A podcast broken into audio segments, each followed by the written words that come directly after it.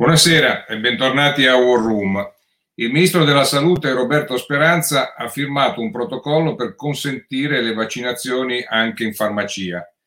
La Commissione Europea assicura che entro luglio dovrebbero arrivare dosi a sufficienza per raggiungere l'immunità in tutta Europa.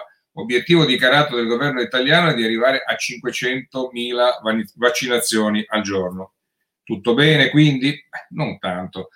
Intanto c'è uno scontro tra le regioni che chiedono riaperture e definiscono campagne vaccinali con priorità diverse e in qualche caso discutibili, e il governo che vorrebbe invece procedere per classi di età, come è avvenuto per esempio nel Regno Unito, dove nell'ultima settimana ci sono stati gli stessi decessi per Covid che ci sono da noi in un solo giorno. Inoltre c'è il problema Novax: più del dieci per cento del personale sanitario avrebbe manifestato contrarietà a immunizzarsi, con questo mettendo a rischio i pazienti. In Sardegna, forse complice il fatto di essere stata l'unica zona bianca, il trenta per cento delle persone contattate per il vaccino AstraZeneca ha rifiutato. Se ne discute, si discute su come intervenire, ma per ora l'incertezza resta. Infine, mancano i vaccinatori, anche perché persino alcuni medici di famiglia si rifiutano. Ora, se si vuole andare veloci, aggiungere farmacie è importante, ma non basta. Si dovrebbe dare il via alla vaccinazione anche nei luoghi di lavoro, considerato che gli imprenditori si sono subito dichiarati disponibili e ovunque sia possibile. Negli Stati Uniti, per esempio, lo si fa persino nei supermercati. In tutto questo, per fortuna, ci sono persone particolarmente sensibili, particolarmente responsabili, come due Eh, ospiti che volentieri vi presentiamo oggi. Sono Bruno Murzi, già cardiochirurgo e ora sindaco di Forte dei Marmi, e Andrea Vitali, buonasera, e, e Andrea Vitali, già medico, ora scrittore, autore, tra l'altro, di un romanzo autobiografico per Einaudi che si chiama eh, Vivida Mon Amour, e entrambi sono ex medici e si sono rimessi il camice proprio per vaccinare i loro concittadini. Con loro c'è eh, un eh, ritorno a War Room, quello di Sandra Zampa, già sottosegretario alla salute nel governo precedente e ora responsabile per il Partito Democratico del, appunto, del tema della salute. Benvenuta anche a lei. Grazie. E con lei, con lei Zampa volevo fare un, un, un punto. Ho guardato adesso i numeri ultimi disponibili eh, mi pare che eh, Il, il numero di persone che abbiano siano state vaccinate con la doppia dose ha superato i tre milioni e quindi corrisponde al cinque virgola quattordici per cento della popolazione. Si sale all'undici virgola ventidue per cento, cioè circa sei milioni e settecentomila persone se si considera solo la prima dose.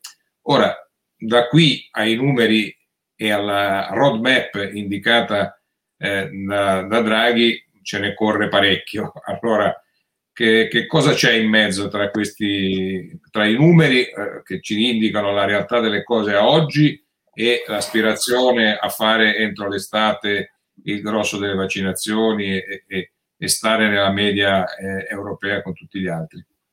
Cioè la, previ- no, la media europea come tutti gli altri, in questo momento neanche gli altri sono Eh, messi molto meglio di noi, eh. Siamo più o meno, ce la giochiamo in Europa. Non è che l'Italia è sotto una media europea, l'Italia è sotto eventualmente eh, la media degli Stati Uniti e ovviamente dell'Inghilterra, ma la media europea purtroppo ha dovuto fare i conti con la scarsità di dosi di vaccino. Quello che c'è in mezzo, c'è in mezzo l'arrivo di cinquanta milioni di dosi vaccinali che noi prevediamo siano a disposizione nel secondo trimestre, e una serie di accordi eh, organizza- che sul piano organizzativo dovrebbero rendere molto più spedita la vaccinazione. Lei ne ha citato uno molto importante, quello delle farmacie, perché è chiaro che quello è semplicissimo, ma voglio ricordare anche che c'è un accordo con i medici della medicina generale, un po' più complesso in questo momento. Credo che decollerà quando arriverà Johnson e Johnson, perché il tema è quello della delicatezza dei vaccini che in questo momento abbiamo a disposizione, che richiedono per esempio di essere conservati con temperature particolari. Quindi fai, mi riferisco soprattutto a Pfizer, ma anche a Moderna, eh, che hanno necessità di essere appunto messi in frigoriferi che normalmente non stanno nell'ambulatorio di un medico di medicina generale. Quindi ci sono di diverso cinquanta milioni di vaccino, un piano vaccinale che neanche negli aspetti organizzativi prevede l'impiego di eh, medici, eh, tutto il sistema sanitario nel suo complesso, farmacie e farmacisti, perché voglio ricordare che la farmacia significa che il farmacista potrà vaccinare, c'è in questo momento in corso anche eh, una formazione e anche del, diciamo, delle indicazioni eh, per eventuali eh, shock anafilattici o problemi da vaccinazione per i farmacisti, l'impiego della protezione civile e anche ovviamente della medicina dell'esercito, della medicina militare. A tutti questi è affidato il compito di andare velocissimi. A me non sembra però un obiettivo così difficile da raggiungere. Noi siamo a duecentotrentamila, duecentocinquantamila eh, vaccinazioni al giorno e abbiamo dovuto stare in questo range perché in realtà non abbiamo le dosi di vaccino, ma con le dosi di vaccino a disposizione io sono convinta che i cinquecentomila di cui il, il presidente Draghi e il ministro Speranza hanno parlato siano raggiungibili.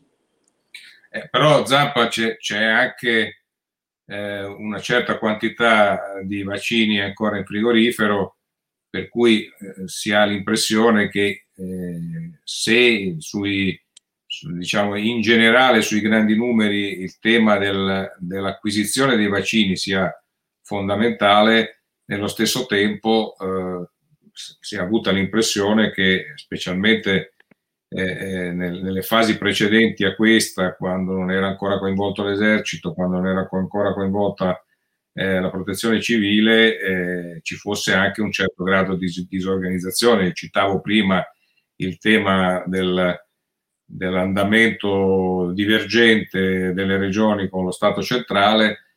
Eh, si ha l'impressione che se anche fossimo pieni di vaccini qualche fatica si farebbe perché c'è un po' di un po' troppa disorganizzazione. Sì. Ma guardi, io intanto la medicina e la medicina militare, cioè che la, la, il sostegno dell'esercito, della protezione civile sono sempre state previste. A me sembra che ci sia una grande confusione, sinceramente, anche da una quantità innumerevole di informazioni, spesso contraddittorie tra loro, e un'enfasi, diciamo così, quella che è stata chiamata la infodemia. A me pare che questa abbia dato un'impressione anche di Eh, confusione molto grande, abbia offuscato in realtà. Non è che il piano vaccinale è davvero cambiato, il piano vaccinale è rimasto nei capisaldi esattamente quello che era. Semmai le regioni hanno in qualche caso ehm, aggiunto quella famosa confusione che si è prodotta con la scelta di vaccinare categorie piuttosto che invece che seguire le priorità che erano state indicate dal piano. Intendo dire che se tu indichi gli operatori sociosanitari e li metti al primo posto come quelli che devono essere mh, privilegiati dal punto di vista della priorità della vaccinazione, non si può immaginare che questo significhi che si vaccinano i funzionari degli assessorati alla salute. Eh, questo è stato, diciamo, una libera interpretazione che le regioni hanno dato. Eh, io credo che in generale nei frigoriferi ce ne sia veramente pochissime di queste dosi. Credo che facciano bene in questo momento Curcio e eh, Figliuolo, quindi il generale e il capo della protezione civile, a visitare le regioni dove le cose stanno andando più lente e a cercare di capire come andare più veloci. Eh, non si capisce perché il Lazio vada velocissimo, perché il Veneto vada veloce, perché l'Emilia Romagna vada veloce, perché questo non debba avvenire altrove. Non credo però sinceramente eh, che noi avremo davvero molte difficoltà a raggiungere quei cinquecentomila, perché come le dicevo, se siamo a duecentotrentamila, duecentocinquantamila vaccinazioni al giorno ora, con un numero di dosi che è infinitamente di meno di quello che avevamo previsto di poter avere, non possiamo dire che la macchina è disorganizzata. Questo, da, questo elemento non c'è ancora, eh, non, non si può arrivare a questa conclusione. Io eh, Penso, come le dicevo, che nel momento in cui le dosi ci saranno, arriverà anche un vaccino molto più facile, perché certamente Johnson and Johnson è più facile, una sola, e credo che sarà anche quello, immagino, più utilizzato nelle farmacie, per esempio, essendo solo una. Io credo che questo aiuterà molto. I medici della medicina di base in questo momento, della medicina generale, hanno potuto pochissimo ancora partecipare alla campagna di vaccinazioni per le ragioni che le ho detto. Quindi occorre che ognuno di questi incominci davvero a fare il proprio pezzo. Eh, a proposito, e le persone che hanno bisogno verranno assistite. È evidente che la Protezione Civile e il generale Figliuolo dovranno immaginare un supporto fattivo alle regioni che, in cui si dovesse verificare effettivamente che non riescono a rispettare eh, la inoculazione e la somministrazione delle dosi che gli vengono consegnate. A proposito di medici, eh, sentiamo la storia di due eh, medici eh, che hanno poi scelto strade diverse nella loro vita e che oggi hanno... sono tornati a indossare il camice per mettersi a disposizione per il piano vaccinale. Murzi è sindaco a Forte dei Marmi, ma per quaranta anni lei è stato il cardiochirurgo pediatrico, se non sbaglio ha alle spalle novemila interventi nel suo, nel suo campo. Come mai ha deciso di, di tornare a fare, almeno per le vaccinazioni, il il, il medico? Ha avvertito il fatto che ci fosse un vuoto che doveva essere riempito? Eh, guarda, innanzitutto io ho vissuto da una posizione purtroppo privilegiata eh, tutto quello che è successo durante il periodo della pandemia. La posizione di un sindaco, anche se in un paese particolare come il Forte dei Marmi, quindi economicamente ricco, è pur sempre una posizione eh, di contatto diretto della gente. Eh, ho vissuto i momenti in cui la gente moriva a casa e non sapevamo cosa fare, ho vissuto le chiusure dei negozi, ho vissuto tutto quello che sono state le problematiche legate veramente alla confusione iniziale, che purtroppo non era dettata da un'incapacità del sistema, ma era dettata semplicemente dal fatto che ci trovavamo di fronte ad un episodio che neanche avremmo potuto immaginare. Quando il commissario Arcuri parlò della chiamata alle armi, della necessità di un piano Marshall vaccinale, io mh, ne sono sempre stato convinto da questo fatto, sono convinto che ne usciremo soltanto riuscendo a vaccinarsi, e forse dovremmo cominciare a ragionare sul vaccino anti-Covid come un vaccino anti-influenzale, fra virgolette, da ripetere sistematicamente. Quindi forse questo eh, ci spinge ad imparare molto in questo momento, perché questi, diciamo così, piani vaccinali così di massa dovremo eh, farli. Poi ho trovato un po' di burocrazia, mi creda, cose assurde. Il fatto che io, come medico in pensione... Scusi? Ti faccia qualche esempio di quel... Ah, guardi, ne faccio uno banale. Insomma, io sono stato assunto per lavorare nell'A S L, dove ho lavorato per quaranta anni, da un'agenzia interinale, impiegati, elettricisti o che altro, e ho dovuto fare la trafila di un...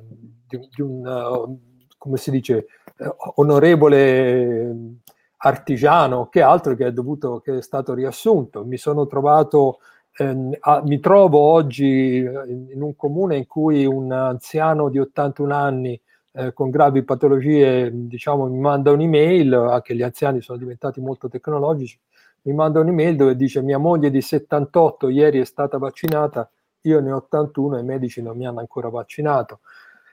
Vivo un sistema, mi creda, mh, torno a ripetere, purtroppo privilegiato. Penso che alcuni errori si sono commessi, nella prima fase certamente li abbiamo commessi, ma era inevitabile che li commettessimo. Adesso noto un, una confusione che, dal mio punto di vista, per l'amor di Dio, è dettata da un certo livello di, scusi il termine, anarchia che regna eh, tra regioni, Stato, enti, Eh, dove ognuno, nel tentativo di fare bene, eh, applica delle regole che non sono simili agli altri. Io sarei molto più rigido su questo, mi credo. Eh, non sempre il tentativo è di far bene, ma è di deresponsabilizzarsi, aggiungo io, perché sì, lei è stato eh, eh, no, eh, le dico anche che trovo assurdo che ci siano mh, politici che hanno un ruolo istituzionale, che si beano nel momento in cui riescono a trattenere per un punto la loro regione in zona arancione invece che diventare rossa. Questo è un assurdo. Eh, noi, mh, io sono toscano, saremmo dovuti andare dal mio punto di vista in rosso già un quindici giorni fa, e forse oggi avremmo evitato questo, diciamo così, assedio che c'è sugli ospedali, ma forse questo sarebbe dovuto accadere anche già a gennaio, dove avremmo potuto rifare qualcosa di più intenso eh, per consentirci poi di fare una Pasqua più libera. E il fatto è che la gente, le faccio un altro esempio, ci sono stati dei momenti nella comunicazione che sono stati drammatici. Circa dieci giorni fa, alle otto la mattina, AIFA ha emesso un comunicato per noi operatori, e che io come sindaco ho rimesso immediatamente in circolazione, dove diceva: AstraZeneca è un vaccino sicuro, fatelo perché non ci sono problemi, e io lo credo, e alle quattro del pomeriggio AstraZeneca è stato ritirato. Questo crea nella popolazione un, è un dramma, e veramente questa è una coltellata alla credibilità di un sistema. Capisco che siamo dovuti andare dietro a quello che ha fatto probabilmente il governo tedesco, probabilmente dovevamo avere un'altra reazione. Eravamo convinti, perché alle otto la mattina l'abbiamo detto, che AstraZeneca era un vaccino serio e dovevamo andare avanti sulla nostra linea. Ecco, ci sono questi tentennamenti a volte che lasciano molto perplessi. Andrea Vitali, lei è, è stato per molti anni un medico sul lago di Como, e, e poi eh, nel duemilatredici ha lasciato la professione per dedicarsi a quella di scrittore con buon successo, però poi eh, sia durante la pandemia per sostituire un medico in, che era in quarantena, e adesso per la vaccinazione è tornato a, all'antico amore del, del camice bianco. Eh, che, intanto perché lo ha fatto, qualcosa, cosa l'ha spinto a farlo, e poi eh, nel fare questo mi piacerebbe sentirla eh, dire qualcosa a quei medici che, e a quei paramedici, insomma a quel personale che complessivamente eh, non è poco, perché abbiamo detto che più del dieci per cento si rifiuta di essere vaccinato. Ma eh, guardi, perché l'ho fatto è molto semplice dirlo, l'ho sentito prima ancora che come un dovere, diciamo, etico, morale eh, e professionale, un, un dovere, diciamo, amicale nei confronti, diciamo, della popolazione, che è stata in parte anche eh, la popolazione che io ho assistito come medico di base, visto che l'ho fatto nel paese dove sono nato e cresciuto. Quindi una somma di, eh, di doveri che non mi hanno assolutamente posto alcun dubbio, come mi è stato richiesto se intendevo prendere parte a questo pool di eh, colleghi, alcuni ah, già in pensione che, eh, che vaccinavano, ho detto assolutamente eh, sì. E se posso dirlo, è stata un'esperienza assolutamente eh, confortante e divertente, perché per intanto abbiamo vaccinato le categorie dagli ottanta anni in su, eh, venendo a contatto, diciamo, con una popolazione anziana assolutamente entusiasta di fare finalmente il eh, vaccino. Nessun dubbio nei confronti del vaccino, nei confronti degli effetti collaterali, cioè la, una decisione eh, che è servita e servirà anche da esempio verso chi ha ancora qualche dubbio eh, sul vaccino. Per quanto riguarda la seconda parte... Sono, sono state delle distinzioni eh, tra vaccini, o quello che gli davate andava bene in tutti i casi? Dico dal andava bene in tutti i casi, noi abbiamo... No, noi abbiamo avuto Pfizer come eh, vaccino, ma in ogni caso non ci sono state domande particolari, diciamo, bastava fare il vaccino e quindi eh, guadagnare quel piccolo pezzo di immunità che la seconda somministrazione, che comincerà immediatamente dopo Pasqua, andrà a completare. Riguardo alla seconda parte della domanda, io mi chiedo eh, una cosa. Eh, posto che uno sia libero, diciamo, di essere contrario al vaccino, ma se è un medico e un infermiere, dico, non lo faccia il vaccino, ma mi chiedo come possa pensare di entrare in una corsia d'ospedale o di avvicinare comunque una persona ben sapendo del pericolo che può portare. Ecco, e questo è, diciamo, l'ulteriore eh, aggravante sul fatto che uno che abbia studiato, poi per, insomma, per carità, stavo per dirla grossa, eh, insomma, eh, uno che ha anche studiato, si è dimenticato quel pezzo, diciamo, di università o di scuola di infermiere che ha fatto, in cui, diciamo, è chiarissimo, si capisce, diciamo, come il vaccino sia, diciamo, uno strumento estremamente importante contro eh, certe malattie e soprattutto contro, diciamo, un'infezione come questa, che sta, sta creando, ha creato e purtroppo creerà ancora eh, disastri. Ecco, mi, che ne so, eh, è una posizione che non riesco a, che non riesco a comprendere, e non riesco appunto a comprendere come uno eh, si fatto non, non cambi mestiere, diciamo, oppure non si chiuda in casa, non si metta in, a contatto con gli altri, non si porti in giro quale pericolo su due gambe, diciamo, come può essere, come si è verificato, perché la cronaca anche recentissima, diciamo, ha dimostrato eh, che questo può accadere. No, nel suo microcosmo ha, ha avuto più problemi dal lato della fornitura, dal lato della logistica, dal lato della burocrazia. Ci sono stati del, quali sono stati i problemi che ha dovuto superare maggiori, insomma?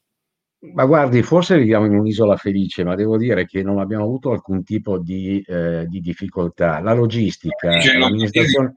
la notizia. No, beh, guardi, la logistica con l'amministrazione comunale, diciamo, eh, ci siamo messi d'accordo per mettere a disposizione la palestra.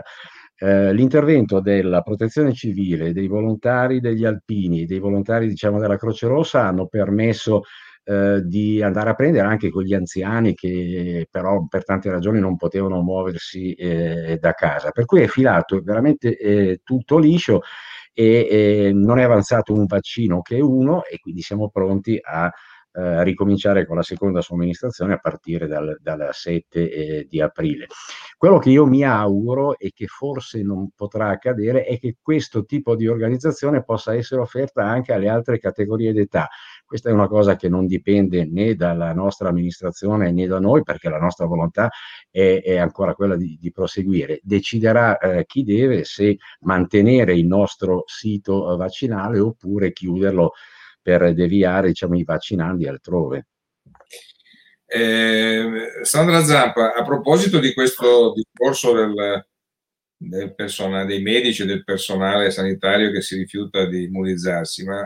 Eh, Lei eh, eh, sarebbe per un intervento drastico del tipo eh, ok, come cittadino puoi rifiutarti perché nessuno ti può obbligare con la pistola alla tempia a, a, a vaccinarti, però da domani il mestiere del, del sanitario non lo fai più, così come che non, non hai Guardi. preso il vaccino, da domani non puoi salire su un aereo, non puoi entrare in un cinema e quant'altro.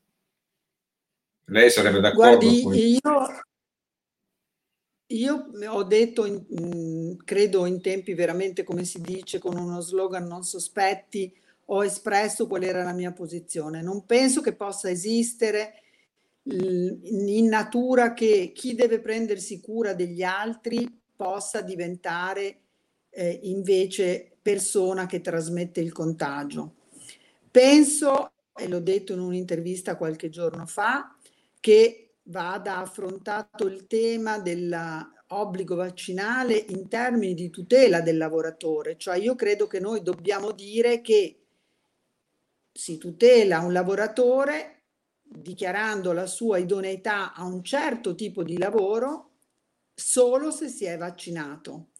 E sì, in questo caso se si è vaccinato al Covid. Questo sta già succedendo, ci sono molte professioni che non possono essere svolte se non sei stato già vaccinato e se non hai fatto un certo tipo di vaccino che ti rende idoneo. Quindi il modo corretto per affrontare questo tema è, per avere l'idoneità a questo lavoro, e prima di tutto le professioni sanitarie e sociosanitarie sono in testa, ma può valere anche per un insegnante, per chi è a contatto con il pubblico, occorre che tu abbia fatto il vaccino. Se non fai il vaccino non sei più idoneo, puoi essere sospeso dal tuo posto di lavoro e ovviamente c'è la sospensione dello stipendio. Penso anche che... Sospeso o radiato? Sospeso o radiato? Radiato non spetta a noi dirlo, radiato lo deve decidere l'ordine, che cosa... C'è stato un dibattito violento, molto aggressivo, in passato già su questo, con uh, ricorsi. Penso che sia sufficiente. Io non credo che sia abbastanza dire vieni messo ad altra mansione, anche perché noi scaricheremmo sui datori di lavoro, sulle aziende, eh, sulle R S A un peso gigantesco, perché se tu devi spostare un lavoratore, metterlo ad un altro eh, ruolo, però continuare a corrispondere lo stipendio e devi quindi assumere qualcun altro al posto suo, lei si immagini che cosa vuole dire questo. Vuol dire che tu non lo puoi fare e diventi tu responsabile, cioè poi alla fine se eh, la magistratura cerca un responsabile risponde il datore di lavoro. Quindi questo non è immaginabile, bisogna eh, applicare già eh, la, un decreto che esiste, una disposizione normativa che esiste già, che è, il, se non vado errata, il decreto ottantuno, eh, dice appunto che indica nella tutela del lavoratore la strada da, da percorrere. Questo può valere per tutti coloro che lavorano nel pubblico impiego e che entrano a contatto con il pubblico, perché è evidente che non può essere trasmesso da persone che lavorano nel pubblico e sono a contatto con il pubblico il, il contagio. Dopodiché il eh, passaporto entrerà certamente in vigore, mi pare che tutta l'Europa stia andando in questa direzione. Come è noto, il passaporto avrà, eh, porterà l'indicazione se hai fatto o meno il vaccino. Potrà valere in una prima fase il fatto che hai un tampone, perché guardi che ci sono anche persone che non possono vaccinarsi, eh? Non è che il vaccino è obbligatorio per chiunque. Eh, sono numeri residuali ma di cui noi dobbiamo tener conto, non è che noi possiamo immaginare che se una persona Avranno non può essere vaccinata, immagino, no? Appunto, dovremo immaginare che è esentata e da, da qualche parte questo deve risultare, perché sennò tu gli rendi la vita impossibile alle persone. Il passaporto eh. porterà sicuramente con sé in una prima fase l'indicazione che tu però non hai ancora eventualmente potuto fare il vaccino, perché sennò anche questo quello diventerebbe discriminatorio, no? Lei si immagini se noi ci trovassimo tra luglio e agosto, vuoi partire, vuoi andare, che ne so, in vacanza da qualche parte, oppure devi raggiungere parenti, amici, comunque devi spostarsi e non hai potuto fare il vaccino, ma non l'hai potuto fare perché ancora non ti è stato messo a disposizione, sarà sufficiente dimostrare che hai fatto un tabù che è negativo nelle quarantotto ore che precedono la partenza. Dopodiché, una volta che invece il vaccino sarà entrato a regime e sarà per tutti, accessibile a tutti e fattibile a tutti, il passaporto recherà questa informazione. Io credo che ci penserà da solo, ci saranno le compagnie aeree che magari non ti faranno salire a bordo se tu non hai fatto il vaccino e il tuo passaporto non certifica questo, e quindi inevitabilmente questo avrà una ricaduta ovviamente su tutti coloro che invece non sono stati esentati per ragioni specifiche. Eh, penso eh. che dobbiamo ancora prenderci il tempo però di spiegare molto alle persone, di rassicurarle. Guardi, le informazioni questa notte io ero eh, ho ricevuto un messaggio di un'amica che mi riferiva di una persona che lei conosceva molto bene, che aveva fatto il vaccino e a cui era successo, ecco, po- poi bisogna che tu gli spieghi, gli dimostri che non c'è un nesso. La pazienza però di spiegare, di rassicurare le persone, credo che sia una cosa giusta. Dopodiché però invece c'è il fatto che ti devi vaccinare, perché se no non usciremo da un dramma che è molto più imponente e grave di quello della vaccinazione. Tra l'altro noi stiamo parlando di una vaccinazione che temo ci accompagnerà per molti anni ancora, non quest'anno una tantum. Come diceva Murzi prima, cioè, Murzi, senta, eh, visto che lei prima parlava di burocrazia da un lato e dall'altro diceva guardate che è la prima di una lunga serie di vaccinazioni, tra l'altro c'è chi, come nel mio caso, si è sempre vaccinato anche per l'influenza, quindi eh, come dire, sotto vaccinazione da sempre. Eh, In, Inghil- in Regno Unito, dove mh, c'è un uh, con gli Stati Uniti e Israele il record di numero di persone che sono state vaccinate, eh, il foglio di consenso alla vaccinazione è di una pagina, da noi è di quattordici. Eh, che effetto le fa dover vedere quattordici pagine da compilare, Murzi? Viene eh, il giramento guardi. Di tempo, forse anche di qualcos'altro. Sì, un pochino sì, ma eh, la parte poi veramente essenziale è quella anamnestica, nel, nel rapporto diretto medico-paziente, perché lì eh, io penso che molte persone arrivano compilando dei fogli che non hanno ben compresi, quindi è quel momento lì quello eh, che veramente porta. Io sul Regno Unito um, ci ho lavorato e penso che a volte loro hanno degli atteggiamenti schizofrenici eh, proprio nel sistema sanitario. Mi scusi, mh, non ricordiamoci che Boris Johnson è andato in Parlamento dicendo chi muore muore, tanti saluti, e dopo un poco ha dovuto fare il lockdown, poi ha deciso di vaccinare il mondo utilizzando una singola dose, quindi no, no, non penso che noi possiamo prendere da loro questa storia, eh, chi ha la coerenza alzi la mano, perché insomma sì, perché... infatti dico, loro non sono certamente gli esempi su cui dovremmo andare. Io posso dirle che come esempio apprezzo molto di più Israele, nel senso che con una popolazione limitata chiaramente in un batter d'occhio hanno deciso di andarsi a comp- un sistema di vaccinazione che, che funziona.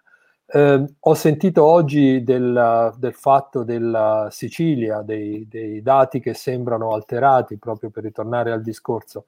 Ecco, noi dobbiamo riacquistare tutti quanti credibilità, lo devono riacquistare i medici, smettendola di andare in televisione a raccontare favole, come si è visto nella prima fase della pandemia, quando c'erano più virologi che, non so, che pescatori in questo paese qui, pur avendo noi tremila chilometri di, post, di coste, quando abbiamo visto virologi che si sono scannati uno con l'altro, dando notizie che poi alla fine dicevano grosso modo la stessa cosa, ma che apparivano totalmente diverse. Noi abbiamo bisogno di una dignità maggiore, una dignità anche nella politica, per l'amor di Dio, nelle persone che eh, governano, dove dobbiamo avere il coraggio di dire alla gente che a volte un'azione impopolare gli salva la pelle e a volte l'azione popolare invece provoca un disastro.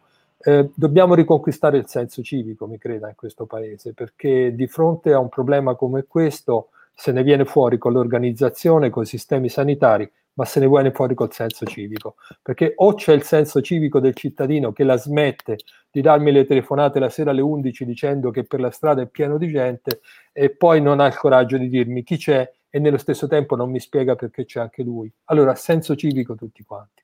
Se tutti ce la facciamo a recuperare quello che ci avevano insegnato a scuola, a me mi avevano fatto leggere il libro Cuore, io non so, forse anche Andrea Vitali ha avuto occasione di leggerlo, e mh, cose eh, mielose, diciamo così, una volta, ma che davano il senso alla gente. Noi dobbiamo cominciare a ragionare che la nostra libertà, tra virgolette, di salute termina laddove la libertà degli altri viene eh, negata. Questo è il punto. Abbiamo fatto una politica sulle vaccinazioni e le parlo per esempio delle vaccinazioni del morbillo dei bambini. È stata timidissima il gesto di dire chi non si è vaccinato non viene a scuola. Dobbiamo avere più coraggio, ma dobbiamo averlo veramente, è un coraggio etico, eh? Coraggio di persone civili.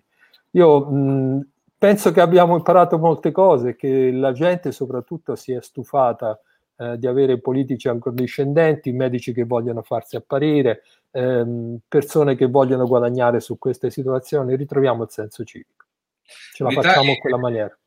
Vitali, questa sollecitazione, Sindaco Murzi, eh, mi, mi porta a fare a lei la domanda che per la verità avevo tenuto per, per conclusione per la Zampa, perché poi la faccio anche, anche a, a, a, a lei. Eh, Prima abbiamo visto le fotografie del presidente Mattarella che eh, coda aspettava il suo turno in mezzo alle altre persone per farsi vaccinare. Adesso ci sono le fotografie proprio di poco fa, eh, eccole qua, eh, laggiù in fondo vedete eh, Draghi e sua moglie eh, che sono eh, nel, nel lab predisposto da, da, alla stazione Termini, che aspettano di fare il vaccino, AstraZeneca peraltro.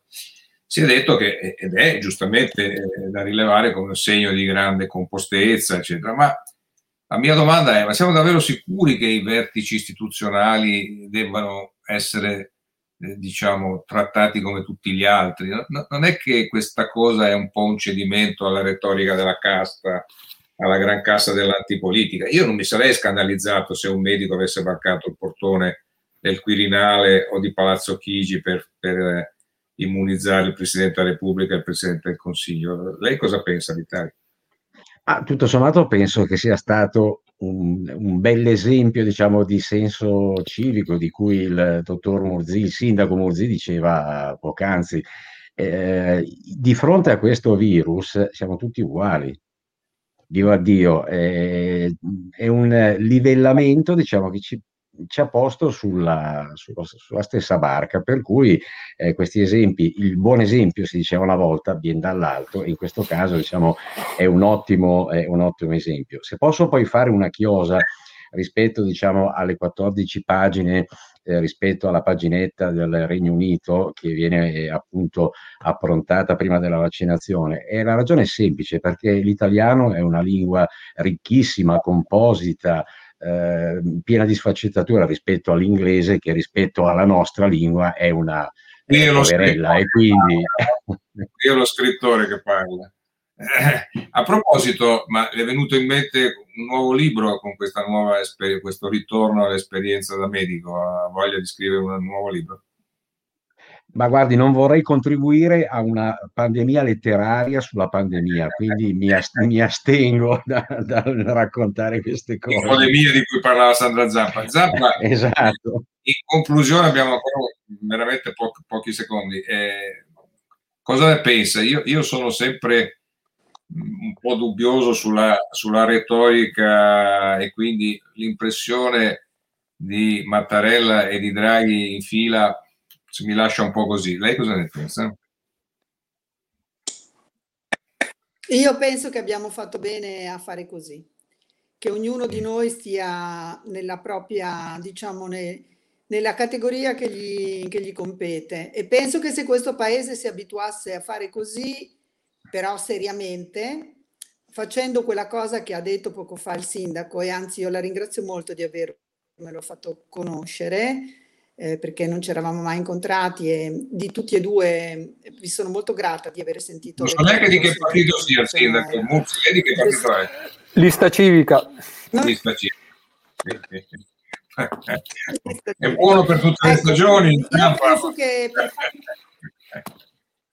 Eh sì, ma beh, a me, le devo dire, a me importa molto quello che ha detto sul civismo, e penso che se noi riuscissimo a fare davvero maturare in questo paese una cultura rispettosa delle istituzioni e del civismo, davvero avremmo. E poi dopo c'è anche il tema della, della, dell'infode, della infodemia, ecco, però io credo che noi avremmo certamente fatto un grande passo avanti, lo, saremmo stati aiutati di più anche durante la pandemia, e lo saremo anche adesso, eh, perciò io non eh, so quello che lei dice, ne ho sentito parlare anch'io, ho partecipato anche a discussioni su questo.